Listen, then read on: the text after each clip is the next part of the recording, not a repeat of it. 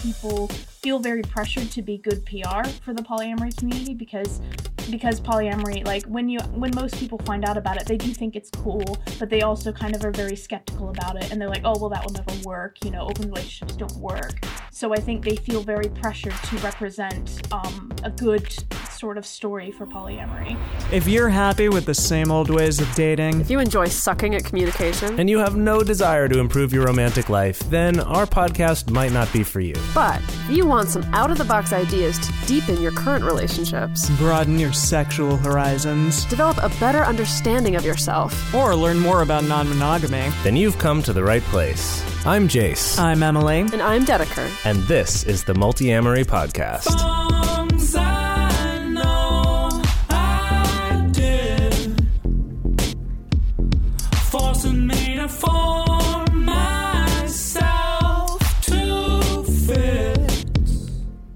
On this episode of the Multiamory Podcast, we're talking to guest Lola Phoenix. They are a queer, non binary, disabled American living in the UK. Lola writes and produces a weekly advice column and a podcast called Non Monogamy Help. Lola also writes personal essays and articles on a variety of topics on social justice issues from gender to disability to poverty in public publications like the Huffington Post, Gay Star News, Everyday Feminism, as well as many others. And in this interview, we covered a lot. Uh, We went through a whole lot of different things from um, understanding kind of what jealousy is and isn't, and when that maybe isn't the most helpful way to think about things, to how you can't just virtue and communicate your way out of a bad relationship. Um, what, yeah, I mean, we just covered so many things uh, that are relevant to non monogamy as well as to any type of relationship. Yeah, it was fun talking to someone who kind of exists in the same sort of medium that we do. Like Lola has a podcast, and Lola also writes and creates content. Um, it- but it was really fun talking to someone on some of these issues that sometimes like getting more into the nitty gritty and like the kind of, as you said, like the 201 or 301 issues, not just the polyamory 101 for newbies. So that was really fun getting to do that with Lola. Definitely. And with that, let's go on to the interview. All right, Lola, thank you so much for joining us today.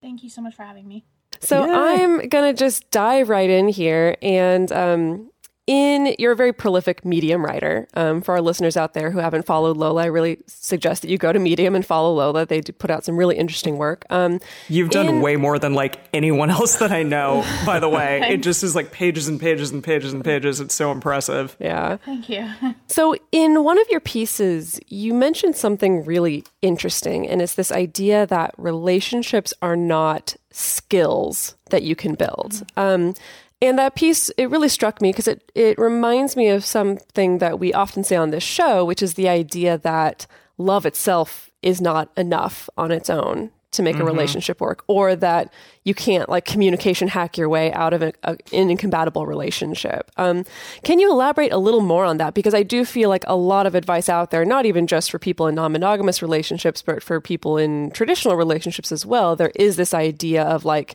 if you just do the right things, or if you learn the right skills, or if you get the right communication skills, then you can make any relationship work. You'll win the relationship game. Something like that. Yeah, I think it comes from a very understandable place. I think, like, I think people want to believe, and they often, when they start off in polyamory, or even I think to a certain extent in in monogamy, if you see someone who has been seasoned more or less, or has a lot of relationships, or seems to have had more quote unquote experience um, in the community or in polyamory in general, that they would know more. Um, And it's not altogether like a terrible assumption. Like you would hope that if someone's had quite a few partners, they would have learned that people communicate differently. They would have learned different strategies for how to communicate differently. Um, just the same as like with a job, you would hope that you know the more experience a person has at a particular job, they would know more about how to do that job effectively.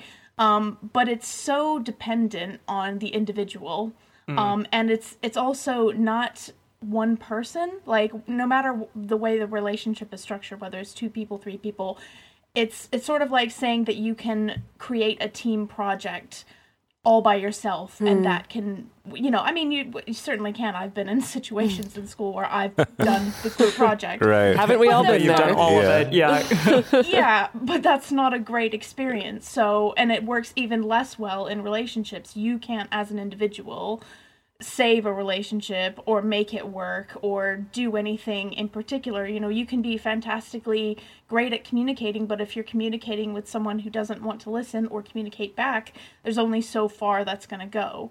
Um, and people can also be in really long, long term relationships that don't serve them if they don't know any better um, and that doesn't you know they've sort of not really learned anything. The kind of analogy I, I like to use is and that's because i like games but i'm also very bad at them is that you know you can play a game a certain number of times. I could play a game for hours and hours. It doesn't mean that i'm really good at it. Um, so it's it's that kind of a thing. I think people want some kind of stability especially when they're starting off in polyamory because you know it's not something which is culturally normal to them or reinforced or you know endorsed so they're trying to find stability in any way they can. And one of the ways that they find stability i find is by trying to find a quote unquote more experienced partner. Mm. Um, mm. and it's mm. just really helpful for them to remember that it's just not that simple unfortunately just because someone especially because one of the things i talk about is the way that leaders in communities um, can often be put on pedestals and they aren't as fantastic as you think they are. And I think one of the reason people think that they're so great is because, oh, look, they've dated all these people. And I kind of made that assumption with the local community that I was in. I thought these people, you know, oh, they must be great because they have so many partners, um, but they weren't.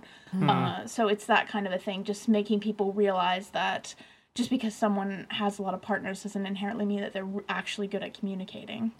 Ain't that the Wow, truth? great. Um, Yeah. I, I do have a follow up question to that, but you mentioned something interesting. Um, yeah, this idea of seeking stability by trying to find someone who has quote unquote more experience, as it were. And there have been so many times when clients of mine have come to me being like, Yeah, I started exploring non monogamy or polyamory. I started dating this guy. He said he'd been poly for 10 years or whatever. Um, and then as the conversation develops, it's like, oh, yes, this person has been practicing polyamory for 10 years, but they've been practicing really toxic polyamory for 10 years, you know? So you can't really make an assumption just based on length of time that this person is going to be the, the one who's going to shepherd you into into this unknown land of non-monogamy as it were um, but my uh, sorry emily why don't you go ahead before i do my follow-up question on that No, yeah. All I was going to say to that is just a comment of, yeah, exactly. That I think often in monogamous tropes as well, the uh, indicator that a relationship is good or that it has succeeded is just the length of time in which you are with that person. And unfortunately, like, that probably also goes along in polyamory as well. Like, oh, well, clearly our relationship is great because we've sustained even challenges that, you know, have happened over many years or whatever, but that doesn't really necessarily, that's not a necessary indicator for whether or not the relationship is good or serving you, as you said. Yeah. right definitely Yeah, I've also with that um, kind of seeking out experienced partners thing. I, I feel like there's also for people listening, I think some responsibility to take if you are the person in that more experienced position, because it's something that I noticed, especially in the past couple years, that if um, like with new partners, I would find them kind of expecting me to have all the answers or to tell them like how to do polyamory right. And before I realized that was happening, I- don't think I was kind of as aware of how to address it. But since like starting to notice that, I'm, I'm like, oh, hey, like I'm not, I'm not the expert on this. Like this is, you know, this is your relationship too. Like I want you to be an equal part in this. But it is like, yeah, people will try to just give that to you. Um, and I'm like, maybe what's right for me isn't what's right for you. And I don't want to think just because I'm more experienced that my way's better somehow. Okay, well, mm-hmm. actually, I think that's a different, different follow up question that I can ask Lola specifically is because, okay, so the four of us are here and we're in this kind of somewhat unique position of being people who like talk and write and produce content about non monogamous relationships. And there's always going to be some effect of that on one's personal life and relationships. Like Jase's experience of like new partners expecting, like, oh yeah, Jace will have all the answers, you know, and he's going to know how to do this right. I know for myself, I find myself getting really self conscious. And like, if I have a new partner, I'm usually like, can you read a different book other than mine? Actually, like, I'm really flattered that you want to read my content, but like, but please, like, I don't, I don't want to get into a position of feeling like there's a weird dynamic of like, I'm the one who dictates the right or wrong way to do this. Is that something that you've come across in your personal relationships, Lola? So when before I even started of doing a, a podcast or a column, I you know I've always loved giving advice. I've done a lot of um, I've been a part of a lot of advice communities, usually on LiveJournal first. Um, and first I kind of got into it more because I was really interested in um, STIs and safer sex and like trying to give people advice of that nature but usually you know in like the LiveJournal community sex tips there's always a relationship aspect that usually comes along with sex advice or sex questions. It's usually not like a physical question or a recommendation. There's usually some other relationship issue. Um, i also started giving advice on like the polyamory subreddit forums and things like that. And then one person sent me a question directly to me and i was just like okay um, maybe there's something in this that i tend to give good enough advice that people are interested in me having a column. Um, it definitely wasn't sort of something that I established because I thought I was necessarily an expert. And what I try to do in all of my columns is be really honest about the stuff that I'm really not good at and just be very forthright about the issues that I have. Um, I haven't necessarily come across tons of people who would see me as an expert because probably because I'm t- to be honest in what I say in the column and the podcast I don't really like dating and I don't tend to do it very much. Um, but I do always try to kind of put forth the idea that you know I it's easier to give advice than it is to take it and it's also easier to see a situation when you're not part of it. Yeah. and um, I think that I people have found my advice helpful and that's why I do it. Not necessarily because I think I'm like the best relationship expert or anything like that. And there are definitely really really huge things that I struggle with and that I try to be really really honest with people about because I I know that in my experience when I have given advice next to other people who have been kind of seen as content producers what has really irritated me about reading their advice and then trying to apply it into my life is not only that it didn't work very well, but also that in, in nowhere in their advice did they ever kind of admit to having the problems. Hmm. Hmm. And I think that's a very specific thing in polyamory because there's a combination of issues. First, I think it's that people feel very pressured to be good PR for the polyamory community because because polyamory like when you when most people find out about it they do think it's cool but they also kind of are very skeptical about it and they're like oh well that will never work you know open relationships don't work. So i think they feel very pressured to represent um, a good sort of story for polyamory. And it's kind of similar to what i experienced like i grew up with a lesbian mother and i felt like you know there my mom had relationships with abusive partners but i felt like it was very important for us to present this front of stability because we had to kind of contradict the bigots. Um, and I do think that people in polyamorous, polyamorous relationships feel that. And then I also think at the same time, you know, the way that polyamory advice is given and what people read is sort of like jealousy becomes this thing that's almost larger than life. And it becomes, instead of just a normal emotion that you can feel that's understandable in a lot of situations and isn't evil, I think it becomes this kind of terrible character flaw um, that is almost linked inevitably with abuse or manipulation or any of that. And I think people don't want to admit that they're jealous. Whenever they talk about jealousy, they always want to say, "Oh, I've been jealous, but I handled that, and it's gone now." Um, and Forever. so I think, yeah, and it's it's Cured. handled and it's gone, it's exercised, and I'm done with it. Um, but I think that it's you know as well the thing i also feel is that a lot of anytime someone experiences any negative emotion it's immediately labeled as jealousy even when i don't mm. really feel like it is i mean you can have that semantic nitpicky argument where we differentiate between jealousy or envy or oh, blah, blah, blah. but i do kind of feel like all of this pressure makes people think that they have to be you know present themselves as perfect and and that they don't have any problems. Um and so what i always really try to do is say like i'm, I'm not perfect. Like i do have problems. I do have very very big problems with communication that will not be solved overnight. Um and so yeah i think uh, hopefully what i hope is that people don't necessarily see me as some kind of perfect flawless individual who never has any problems. Um, and they sort of see me as uh people have found my advice useful I can see into situations that maybe they can't because I'm not a part of it. Um, and you know, I tend to because I've given advice for so long in lots of different situations, I tend to see very common tropes Yeah. that can be addressed. So I'm hoping that I never run across a person who I think if I did kind of date someone and they were like said they were a fan of mine, that would be very awkward. Um, but yeah, I try You're to like, avoid that. Thanks. Yeah, yeah. Interesting. I think I think I said this on our bonus content last week, maybe, but and this sounds more woo woo than I actually am, but uh, but it's kind of this idea of like the minute that you call yourself an expert in something, especially relationships, like then the universe is going to send a person or an experience that's going to knock you down 10 pegs from that. And so that's why it's probably best to avoid marketing yourself as an expert just in general, because I feel like that's inevitable. Yeah, that's a good point. Yeah, it's it's it's funny. You just gave that example the other day. I don't remember if it was in that podcast episode or Mm-hmm. something else, but I believe last time you described it, it was ten people knocking you down one peg. Oh, okay. And now it's one person It knocking you down One ten person knocking you pegs. down It can be either. You're going to get knocked down 10 pegs regardless, whether it's 10 people and experiences or one just whammy that comes out of nowhere. Two, pe- two Yeah. people knocking you down five pegs Yeah, that each. too. That's- it's it's yeah. going to happen though. You have to you have I to like the embrace different it. the different permutations of this. okay. I think yeah. yeah, go ahead, Em. No, just I was I was going to move on to the next one because we kind of touched on this a little bit, but I think in uh, the time in which I know Dedeker, you've been non-monogamous for like ten years at this point in one fashion or another.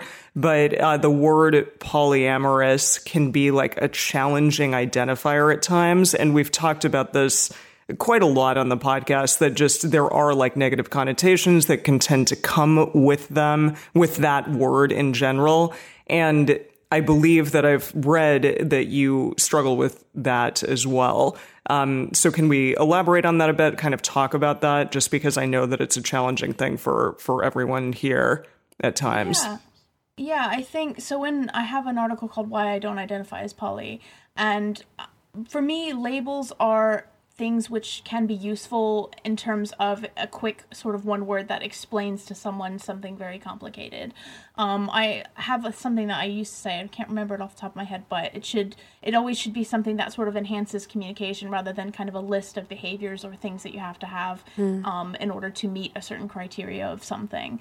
Um, but for me, a label should enhance my life and not create a barrier for me um, and it should be a helpful part of communication. I found, and the thing that I struggled with, because when I started off um, reading a lot of polyamory content, there was always this very, very big emphasis on that it's polyamory and not swinging. And this is very important because polyamory is about love, and swinging is just about sex. And, you know, it had that kind of. Negative connotation with it. Um in terms of like we want to differentiate ourselves from those swingers because they don't really care about love as much as we do.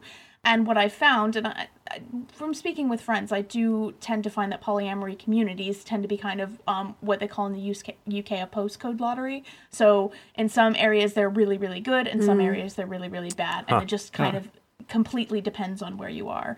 Um, in the area and the community that I got involved with in London, what I tended to find was that even though people called themselves polyamorous, what they defined as love or a relationship really varied from person to person. Interesting. And I tended to find that even though I was interested in getting to know people, having relationships, valuing those relationships, what they wanted, or what a lot of kind of people who were popular in the community wanted, was just kind of a tab on you so that they could have sex with you later, rather than it being actually about getting to know you or investing kind of any emotional energy into you or you know even just talking to you on a regular basis.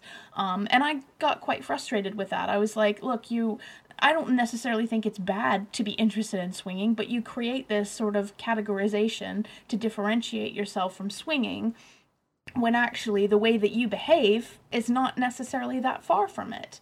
Um, and I don't see a point in separating it and being so persnickety about it and, and almost being quite highfalutin or, or, you know, quite, you know, self important about it mm. Mm. if that's not actually the way that you behave. Um, and then I also quite got frustrated with the communities online and offline that I participated in because many of them were very headstrong against any kind of intersectional politics or any any kind of mm. social justice whatsoever. I mean, in some polyamory like communities and events that I went to, I would get confronted with, you know, we try to talk about, you know, LGBT issues or anything else, and they'd just sort of be like, no, we want to talk about all of these other things. Um, and also, I kind of found that there was an assumption that polyamory and people who are polyamorous experience the same or attempt attempt to compare the experiences polyamorous people go through to the experiences of LGBT people.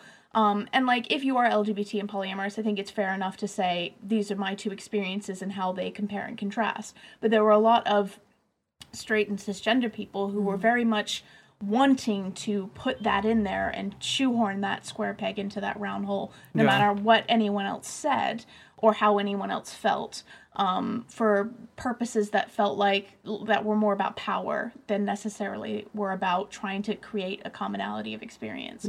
Um, and I just felt like you know overall the communities weren't very diverse.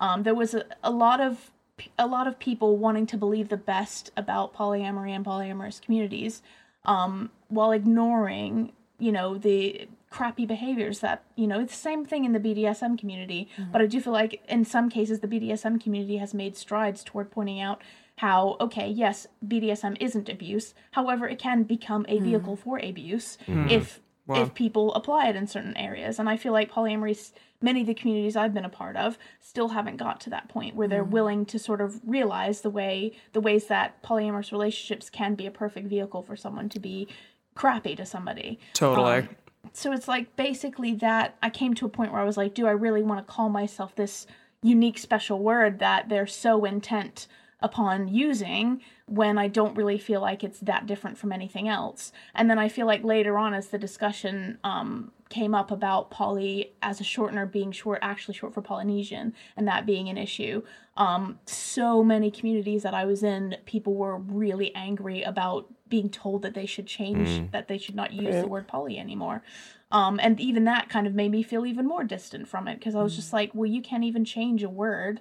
You know, it's not like polyamory was carved into some stone that was found 3,000 years ago. Like, you made up the word, so you can change it. Um, I mean, all words are made up, obviously, but it's Yeah. that kind of a thing, you know, where I just sort of felt like I don't really fit very well in this community. Um, and it doesn't really reflect, calling myself that doesn't actually reflect what I mean. So, what's the point in using it, Yeah. basically? So that phrase you used, the post postcode lottery, is what you said. Mm-hmm. I really, I really like that a lot. I don't know if we have a similar phrase like that in American English, Don't think but we do, yeah. but I think it's something that I often struggle with because I have a lot of clients and a lot of friends who just like really crave and really need community. You know, the same way that to s- uh, different degrees we all do. You know, we all need this kind of interpersonal connection. Um, and it is so hard to be like, hey, yes, look into local polyamory communities, but take it with a grain of salt. I don't know if it's going to be good or bad. It could be like totally amazing, really suck. life sustaining. Yeah. It could really suck. I don't know, and that's that's really really hard. Um, I think it's really hard whenever you have a community like this where we feel obliged to band together just with the other people who are using this particular label because that's the only place that we feel safe. Um, I really think that the best communities are the less homogenous communities where it's a community that's not based on what our relationship format is, but is just based on hey, it's a bunch of us who are very diverse in our identities and in our practices, and we're just cool with each other and it's safe. You know, I know in my personal experience, those have been the most satisfying and the most like sustaining communities for me have been the ones that are not just based on polyamory, but communities where I feel like I can enter and even though I'm non-monogamous, it's not an issue. Um, but I think that is really hard. That that's really hard to find. You know, for a lot of people, like sometimes the easiest shortcut for people is like, okay, well, I'll just go on Meetup and try to find a local polyamory community. Um, Yeah. But my hope would be that that would be a stepping stone into finding just another generally more accepting community that isn't just based on relationship format. Yeah. So I want to circle back a little bit um, to talking about the relationship skill thing. And I was wondering if you have an idea of a good way for someone to tell whether their relationship is going through a rough patch and it is workable or fixable, or the relationship is incompatible, abusive, never going to work out, and maybe you're just trying to skill or hack your way out of a bad relationship. Um, I think that in terms of like abuse, um, there's a really good book that I kind of recommend quite frequently on the podcast and the column called "Why Does He Do That" by Lundy Bancroft. Um, and I recommend that book because I actually read it in my first experience of polyamory, um, and ended up not meeting up with that. Well, yeah, sort of first experience, but ended up not meeting up with that person because of that book. Um, and it was also enormously helpful for identifying abusive behaviors in any kind of relationship that I had. Um, because one of the one of the best kind of bits of the book, if you don't get to read it, but if you need to know why it's so good, is there was a conversation that the guy who wrote who write who wrote it, um, he's a therapist, and he was having a conversation with a woman, and she just sort of says, well, you know, I make him mad, and I, he loses his temper, and you know, maybe I shouldn't make him mad, and he just loses control. Um, and he asks her two questions, and he says, um, when he loses control, whose stuff does he destroy? And and does he help you clean up after? And it she has a kind of light bulb moment. She says, "Oh, actually, it's all my stuff he destroys, and he never helps me clean up after." And he says, if he was really losing control, he would destroy anything in his path. He wouldn't pick certain things to destroy. And if he really felt remorse, he would help you clean up. Um, and it was those things because I do think when it comes to abuse, people tend to think that somebody has no control or they can't help it. Um, and you really tend to underestimate how well thought out a lot of abusive behaviors are. Um, and so I think that's really useful. I do think that when it comes to um, identifying if it's workable or not, I think it comes down to what the specific disagreement is and if you have a shared vision of where you want the relationship to go. Wow. Um, yeah. you know, that's it's- that's, it's so really important. good. Yeah. yeah. a disagreement like you can disagree on a lot of things that aren't in- integrally challenging to the relationship you know you can maybe like one big kind of disagreement or not really disagreement but come back com- com- side of kind of compromise that i made i tend to be quite you know nervous about stis because i have um because of my disorder i have a kind of weak immune system um and ideally my ideal situation would be that you know i always get someone tested before they sleep with me um, and ideally all of my partners would too. However i recognize that you know i'm not a person that tends to go to an event find someone and want to fool around with them. That just isn't usually how i interact with people but i, I date people who do do that. And it's not really fair on them to be like well you have to get them tested before you touch them and i recognize that as well um, because you know I, I realize that even though i behave a certain way and i have a certain comfort level other people have different comfort levels and there's no right or wrong. It's just different comfort levels. So we work on compromises about you know what kinds of activities would be protected what kinds of situations would be okay what kind of questions to ask the other person so that we can both kind of find a median comfort level. It's not anyone's ideal situation on each side but at least it provides a compromise that we can both feel comfortable with. Now that doesn't mean i'm not going to freak out when there's a new sexual health risk. I will have a, a bit of a panic and I will feel anxious about it, but it's workable. It's not, you know, life ending anxiety or a situation where I'm, you know, panicking every, you know, I can't go to work because I'm panicking or something like that. Mm.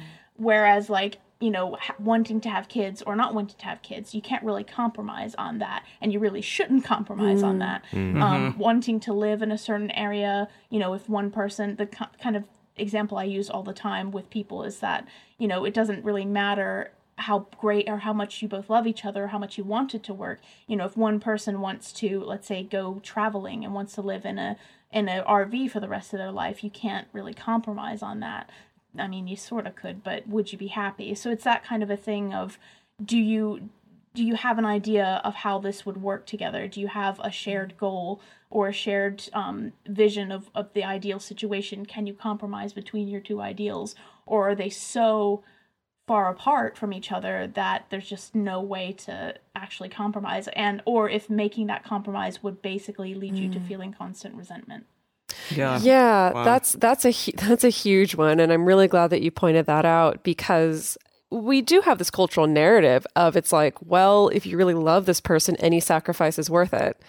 right? If you really love this person, any sacrifice will make the relationship stronger. And if the relationship is stronger, then you'll be happy and, and feel loved and fulfilled and you won't feel any resentment. Um, and it's just so patently untrue. You know, see so many real life examples of someone who did really compromise on what it is that they wanted or did really compromise on what it is that they wanted in their life. And you know, to make such a huge compromise just to keep a person in your life, for at least for me, I'm like, I don't think there's any person really worth that. I mean, I don't know, maybe. Uh, This is me talking in hypotheticals. And so now I feel like the universe is going to send someone to knock me down some pegs. So maybe I should stop talking. Well, it's um, gosh, sorry, started going off on another tangent there, and I, I kind of lost my train of thought. Um, what was it? I guess just that that idea of I think we're told we're taught this idea of kind of like soulmates and the one, and it's this idea that like, oh well, I feel something really strong, and that's what finding the one has been described as. Hmm. And if I believe that there is a one for me or a soulmate for me, then there can't be a problem that we can't get past because I did double negative there, but you know, there there can't be any of these insurmountable problems because like fate doesn't work that way and and soulmates don't work that way. And I think even for a lot of us, like myself, who a long time ago kind of let go of this idea that a soulmate really exists or that are that there is a the one, that kind of belief pattern that goes with it though stuck around for me a lot longer. Hmm. That idea Yeah, of like but it has to be able to work, right? Because I'm in love. Hmm. And I think that like when you do care for someone and you really do want them around, especially if you're in situations where you know you don't have a lot of people in your life or you know if you came from an abusive background, you don't have any other family, you are going to want to keep those people in your life. And I think you know, there are situations as well where you're going, you might have an inequity in your relationship. Like if one person doesn't have a job, for example, and you do, and they're trying to find a job, or, you know, I, I have a disability where I may eventually go blind. If I go blind, I may rely on my domestic partner far more than anyone else would rely on them. So, but I think as well, you know, you can end up in a in a situation where you feel resentment or the situation is unequal and still make a compromise to get past it. Like in my situation, like where I've supported someone financially for a long time and you know it can it sort of became something that came up in our relationship because if you feel like you've sacrificed a lot for somebody and you don't feel like they're willing to do the same for you or they kind of behave in ways that you're like wait a minute I've done all the unfun things.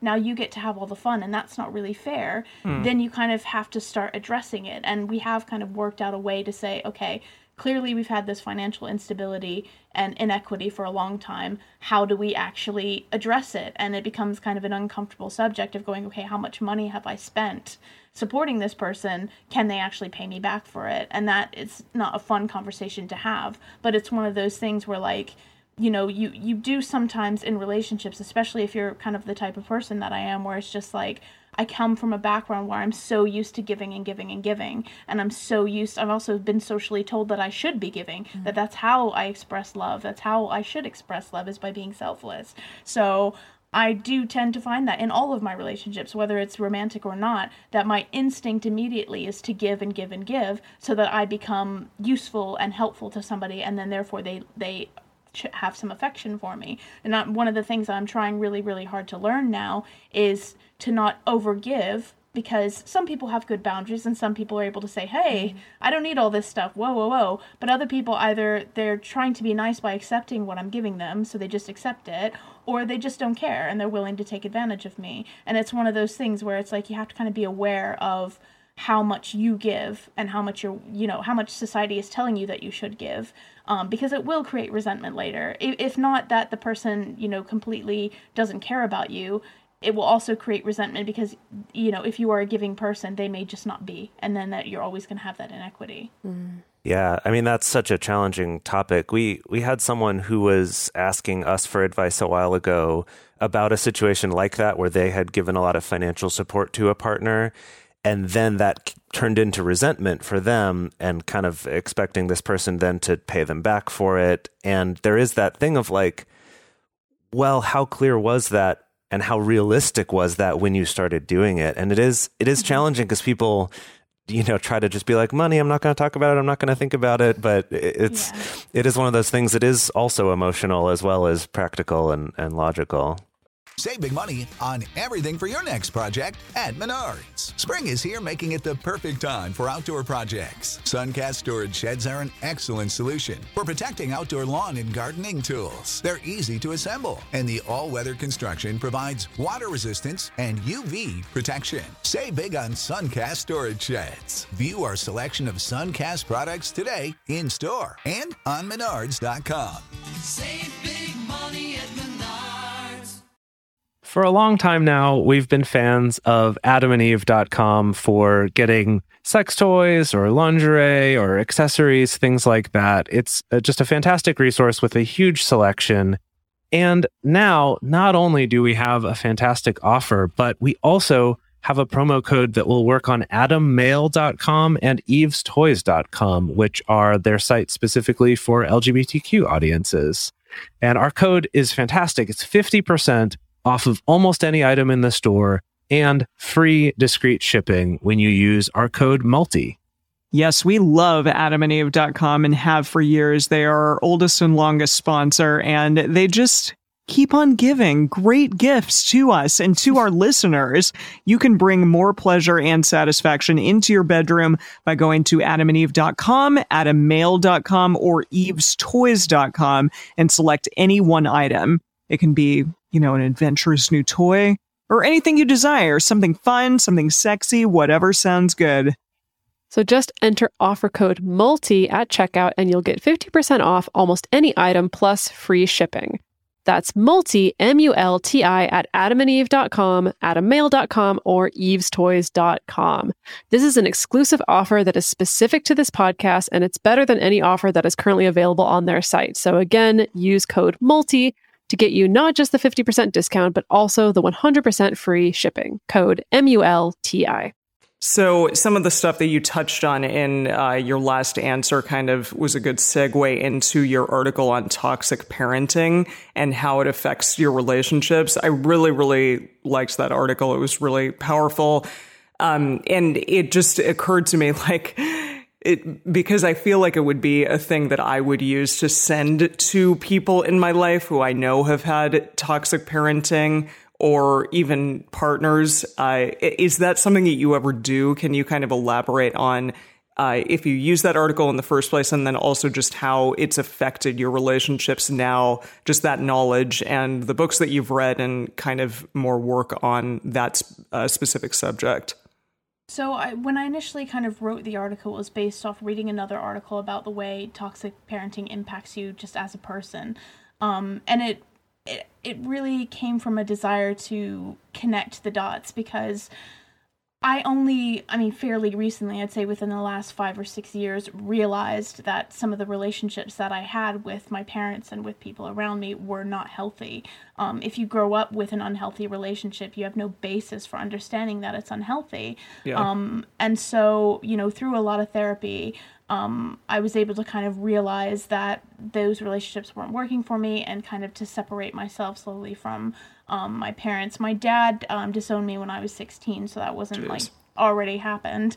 Um, but my mom, um, she come. It, was quite difficult because my mom is um, has been through a lot and has been through a lot of abuse and you know she is also a lesbian and and that being a big part of my identity in terms of also being queer and you know growing up and going to prides with her.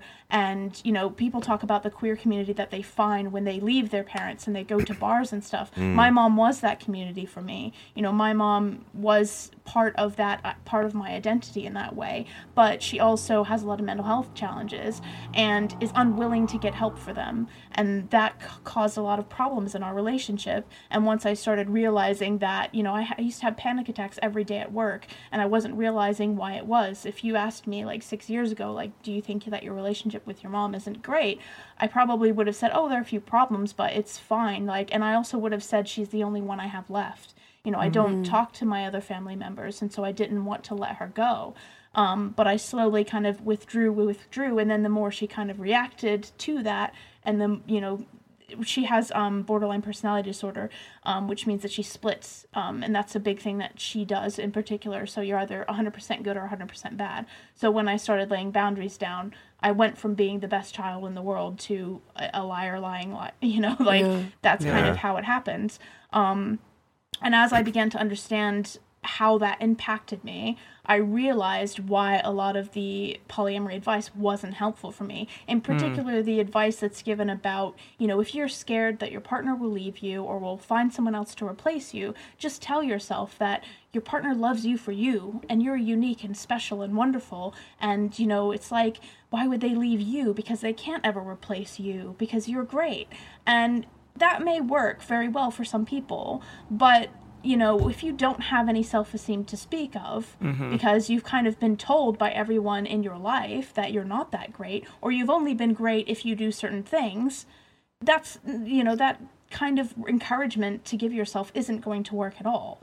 Um, so, you know, it, your parents and the way that you grow up give you the basis for which relationships hap- you know should happen if you grow up your entire life with parents who have weird relationships with you that are conditional or that are based on you your you behaving a certain way or they just didn't pay any attention to you because I do feel like neglect is kind of a subject that's not really talked enough about Yeah. um, it's going to directly impact the way that you see relationships in the future. Um, like one of my first relationships, I, you know, it was a person who was very nice, very lovely. I literally thought that the reason why he was great for me was that he didn't hit me. I didn't really realize there was more I could ask for. Um, and it didn't, it wasn't a bad relationship. It didn't end up working out as well because um, basically he wasn't very communicative at all. You know he was very silent very um quiet. And in a way that was safe for me because i was used to people screaming and shouting. So i was like oh this is better. And it was better but it didn't eventually end up working. Um and i think it keeping in mind kind of the way that i grew up and the way that i learned how to do things is really really helpful for the relationships that i have now because like for example classic case of me messing up i was with my partner they were visiting someone else that they were sort of dating um and I was really tired and really exhausted, and we miscommunicated about the time that my partner was supposed to meet me. Um, and there was like a shared group chat between me and the person that my partner was seeing and my partner. And um, I sort of was like, oh, I'm here, or where are you guys? Are you on your way? Um, and the person who was with my partner sort of wrote something like, oh, we're just putting our clothes on. Now, the person didn't mean for it to sound bad, but in my state, in kind of how upset and tired I was, I was like, what? And like, it sort of felt like a bit of a slap in the face.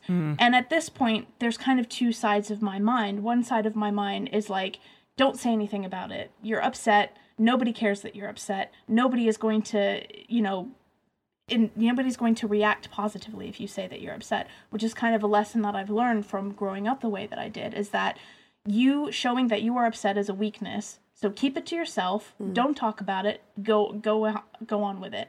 But then I'm trying to learn things from therapy, so I have this other side of my brain that says, "No, you have to tell people when you're upset. You mm-hmm. can't keep it inside. You shouldn't bottle it up. You need to express that you're unhappy with something." And then my other sort of side is going, "Well, but if you express it, they're going to make fun of you for it. They're not going to take you seriously because quite often growing up, if I did express any unhappiness, it was not okay for me to express that. I'd get made fun of or I'd get told to suck it up.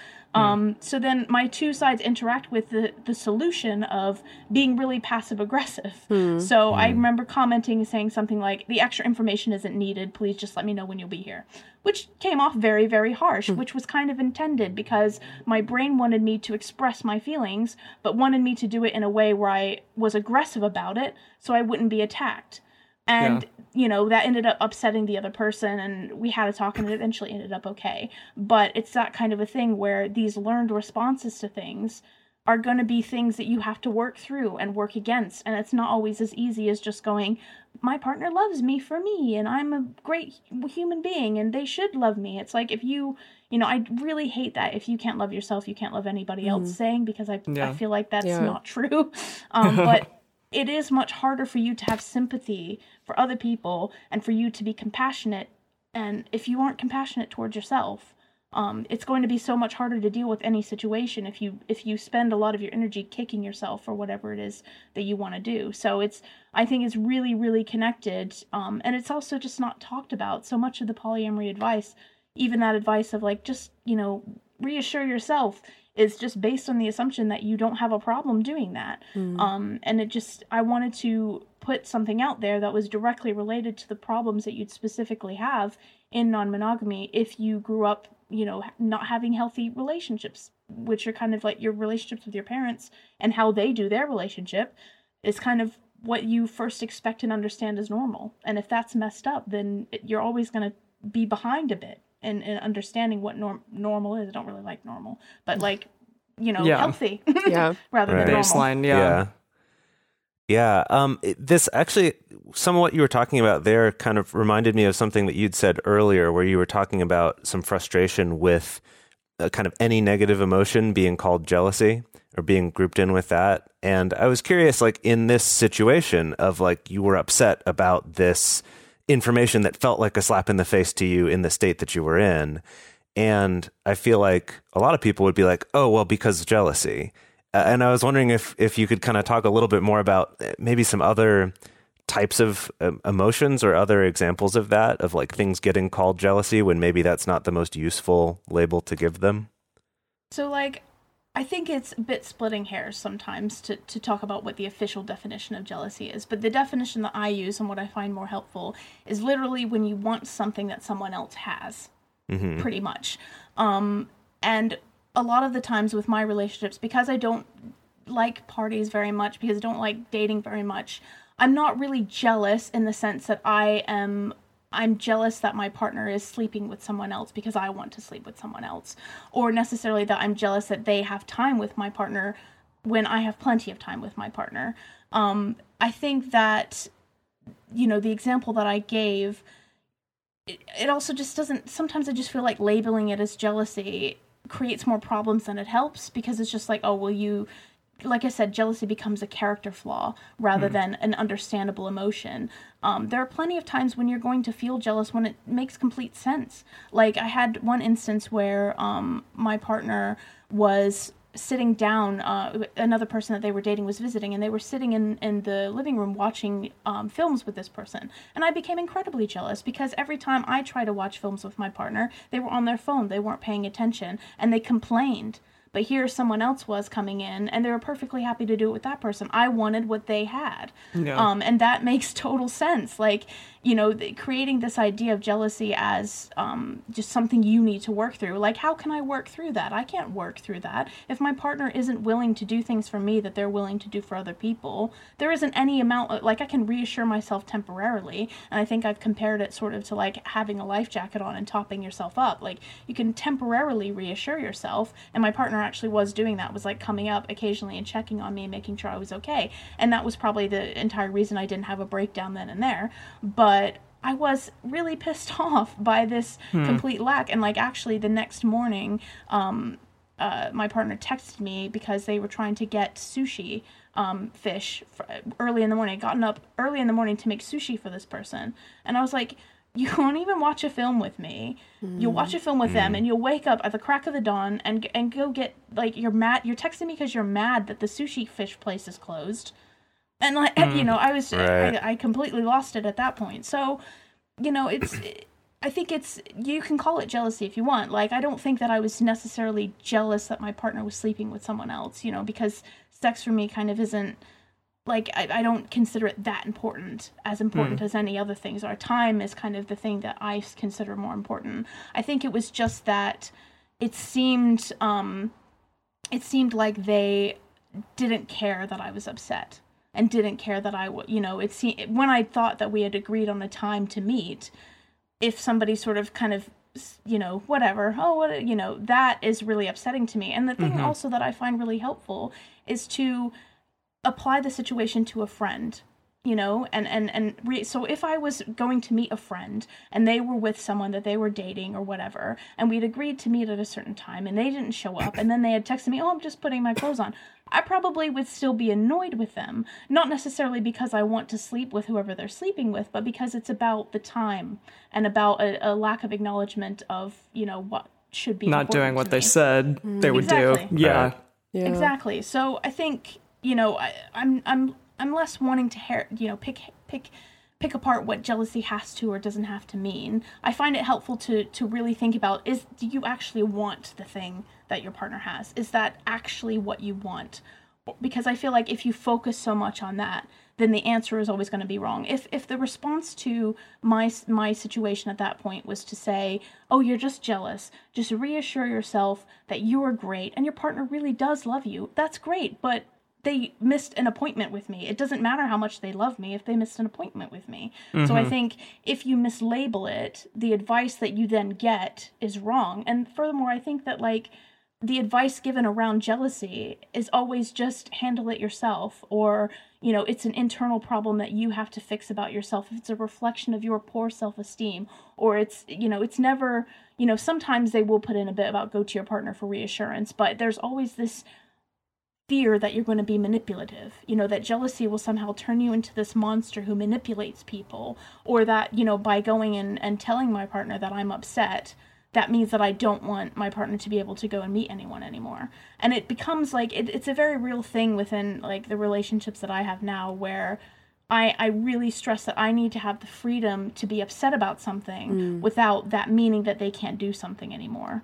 You know, what I can be upset about something that doesn't mean that you're not allowed to do anything. And I think people often let that, you know, try to manage someone else's emotions by saying this kind of constant thing that I struggle I have with my partners. I like stop trying to manage my emotions. Stop trying to mm. prevent me from being upset about something. We can talk about it. I can't guarantee you that I won't be upset about it, but you know, stop trying to prevent a situation by altering your behaviors or tiptoeing around mm. discussions in order to to to address that. And I think that the way that jealousy is just characterized as this horrible you know human flaw rather than an, a- an understandable emotion you can have in a lot of situations that should be explored and understood rather than just considered Brushed to be the under worst the thing rug. yeah, Yeah. you have to address it rather than just going like oh i'll handle this on my own because mm. the inherent problems of whatever the jealousy represents aren't going to sometimes go away just by you patting yourself on the back. Yeah, well, what it reminds me of is I know something that I really wish that I'd learned much earlier in my own journey into non monogamous relationships is I wish that I learned that, like, either jealousy or other negative emotions, whatever it is that comes up in reaction to something, like, I wish I'd learned to kind of put the filter on it of, like, this is telling me that something here is important. You know, whether it's, oh, this is important because this actually brings up some trauma from a past relationship. I should talk to my partner about that. I should talk to my therapist about that. I should work through that. Or it brings up, oh, hey, turns out it's important when I see my partner giving someone else something that they refuse to give to me. You know, like in the movie mm. watching situation, like, oh, that seems like that's something that's important to me and that needs to be addressed. And I think I, I definitely spent far too much time you know either either like you know if jealousy or another negative emotion would come up really treating it like the opposite treating it like this isn't real don't listen to it just do what you can to kind of white knuckle through it you know meditate through it spiritually bypass it do whatever it is that you need to do. Um and again like i do think that some people when they have jealousy like some people do like benefit from like okay if i know that i have like a survival plan for it at least so i can get through the evening when my partner's out on a date like sure some people like really need that and really find use out of that um however i do think that is really important to just know like like that there needs to be space around those emotions happening because they're telling you usually it's just a very important message of some kind. I think it's also like one thing is I don't think people I think when people start polyamory they start it because they read a lot about it and they they think it'll fix sometimes they think it'll fix all their problems. And so they they are confused when they start it and they don't feel great. And they automatically start to think oh well if I'm experiencing so many negative feelings about my partner dating some some someone else maybe I'm not really polyamorous or I'm not really that. Hmm. And th- the reality of the situation is sometimes when you try something new you have very negative experiences. And it doesn't mm-hmm. always mean that you're not cut out for it.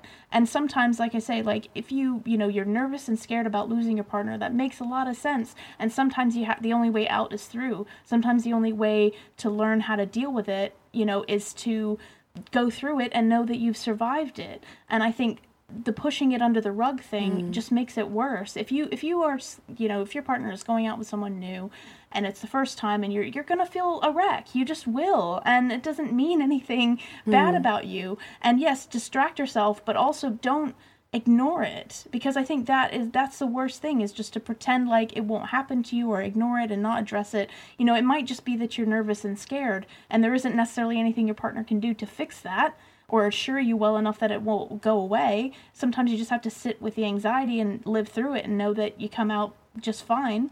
Um, and but you you can't sit with it if you're just trying to pretend it isn't there. Yeah.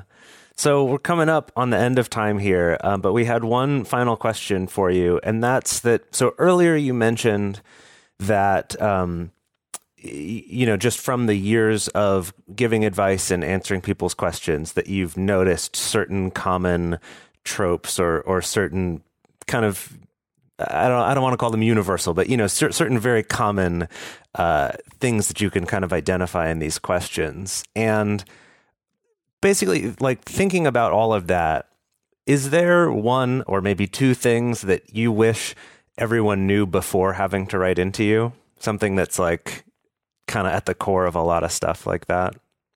I think one big thing that I do get a lot of letters about is people struggling with um, the difference between compartmentalizing other relationships and the difference between knowing what is and isn't your responsibility.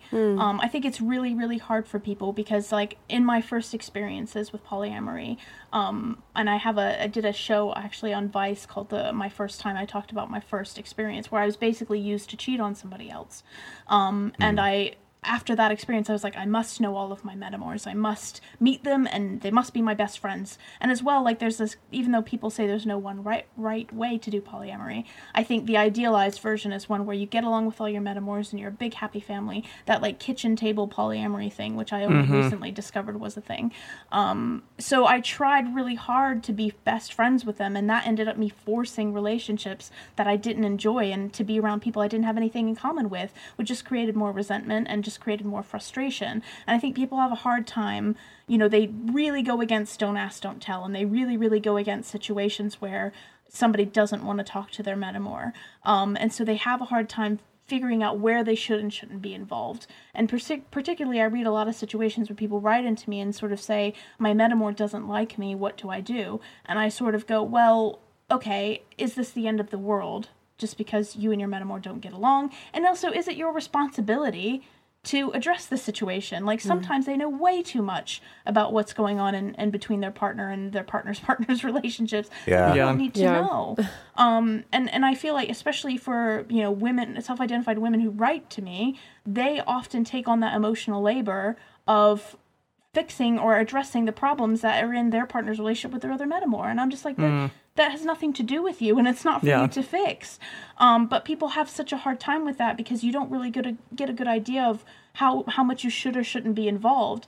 And it almost seems bad to say, oh, I don't really want to meet any metamors. Um, that almost seems looked down upon a little bit because obviously the, the ideal is where you're all fluffy and friendly and get along in your one big happy family. And that would be great. But sometimes, I mean, it's just like if you're in a mono- a mon- monogamous relationship and you don't get along with your partner's family. Mm. You know, Yeah. like it doesn't mean you have to split up, but people feel like they have to be involved and that creates a lot more problems. So I just think that one thing I just wish people realized is that there isn't a one size fits all solution for how much you should or shouldn't be involved with a metamor. You can be best friends if that works out and you happen to be friends, that's great. It's not you being a terrible person if you don't want to talk to them or you don't get on with them.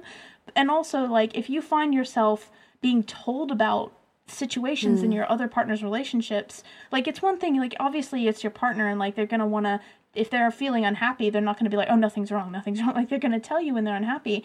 But i do feel like it's a situation where you know if you start being the therapist if you start fixing their relationships with other people then that's just even if you're not even involved with that person, that's just not a situation that's good for you to be in because you are you, by being their metamor, you are in a kind of advantageous position, and it is a little weird. Like a therapist, if you saw a therapist, a therapist would never see you and your partner and the person that your partner's dating. So why would you think that you're in a good position to fix that situation? Sometimes Yeah. you're just not, and sometimes you're actually in a worse situation. And also, don't like a lot of times what i the, one of the reasons why i stopped calling myself polyamorous and one thing that i do witness a lot of people do is that polyamory can be a really great position for someone to be in if they basically want to have a lot of relationships with a lot of romance and a lot of sex and all of that but they don't want to actually do emotional work mm. so they have Yeah. as many partners as possible who they go to. They don't have to do any emotional work for them. They're not a primary of, of or whatever you want, a domestic or anchor partner for any partner, and they just basically just bounce from person to person without actually doing any emotional work because that's that they don't want to do that. And I mean, I think that's fine if you communicate that to people, but I think sometimes it doesn't get communicated, and people end up coming and writing me letters about this partner, you know, sees all these other people and doesn't pay any attention to me or doesn't, you know, and I think that that's something to be really, really wary of. Is like, you know, are if you have a partner who is is so withdrawn from the situation that you feel like you need to talk to your metamor or you need to fix the relationship problems that your metamor is coming to you with, then that really says something about the partner that you both share. Um, so yeah, things like that. Just kind of, there's no one quick fix solution of where the boundary needs to exist between you and your metamor, but figure out something that works for you and don't feel bad um if if it you know you might have to compromise. Like there might be a situation i've sort of kind of go hands off with my metamors. Like i'm not all that interested in like i'm just if they want to meet me fine. Like if they have a i need to meet this person rule i'm absolutely fine with that some people have that for very good reasons Yeah. um, but you know, as long as you're willing to compromise on things when there's a compromise that needs to be made, then that's fine. But like, i there's no hard and fast rule, and don't like force yourself to to be friends with someone who you wouldn't be friends with normally because it's just gonna Yeah. piss you off. yeah. Right. Yeah. Yeah. I love that. That's that was, great that was advice. great. Well, thank you so much. This has been a, a really awesome conversation. yeah, I really, feel really like interesting. I feel like we hit on so many different things, a a lot of which I think is not specific to polyamory at all. Actually, I'd say very, very little of this is specific to that. And so I, I love this, just kind of getting into all these little, just kind of dispelling some of those commonly held misconceptions about these things. Um, and just thank you so much for joining us today. Thank you for having me. I really appreciate it. So, for those of you listening at home, we would love to hear your thoughts about this. What was your favorite piece of advice from this? Was there anything that was one of those, like, oh my gosh, you know, mind opening moments for you when you heard something today? Uh, we would love to hear from you. And the best place to share your thoughts with other listeners is on this episode's discussion thread in our private Facebook or Discord forums. You can get access to these groups and join our exclusive community by going to patreon.com slash multiamory. In addition, you can share with us publicly on Twitter, Facebook, or Instagram. You can email us at info at multiamory.com or leave us a voicemail at 678-M-U-L-T-I-05 or you can leave us a voice message on Facebook. Multiamory is created and produced by Emily Matlack, Dedeker Winston, and me, Jase Lindgren. Our episodes are edited by Mauricio Balvanera. Our social media wizard is Will McMillan. Our production assistant is Nicole Samra. Our theme song is Forms I Know I Did by Josh and Anand from the Fractal Cave EP. The full transcript is available on this episode's page on multiamory.com. With Lucky Land slots, you can get lucky just about anywhere. Dearly beloved, we are gathered here today to. Has anyone seen the bride and groom? Sorry, sorry, we're here. We were getting lucky in the limo and we lost track of time. No, Lucky Land Casino, with cash prizes that add up quicker than a guest registry. In that case, I pronounce you lucky. Play for free at LuckyLandSlots.com. Daily bonuses are waiting. No purchase necessary. Void where prohibited by law. 18 plus. Terms and conditions apply. See website for details.